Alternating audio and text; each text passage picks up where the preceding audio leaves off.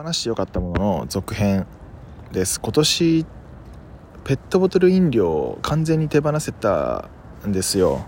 っていうのもうちでペットボトル買うのってはっきり言って炭酸水ぐらいしかなかったんですよね。でそれが 炭酸水作る機械買っちゃったんでもうペットボトルを買うことがなくなったんですよねほぼ。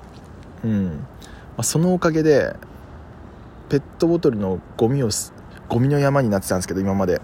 あの週に1回しか回収がなかったから結構溜まっちゃってたんだけどそれがなくなったんでもう戻れないですね。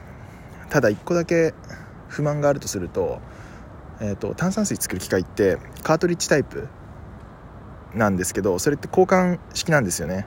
で交換する時になんか結構時間がかかってなかなか交換に来てくんないんですよ。はよって感じなんですけどね。うん。まあそんぐらいですかね。まあとにかく最高ですね。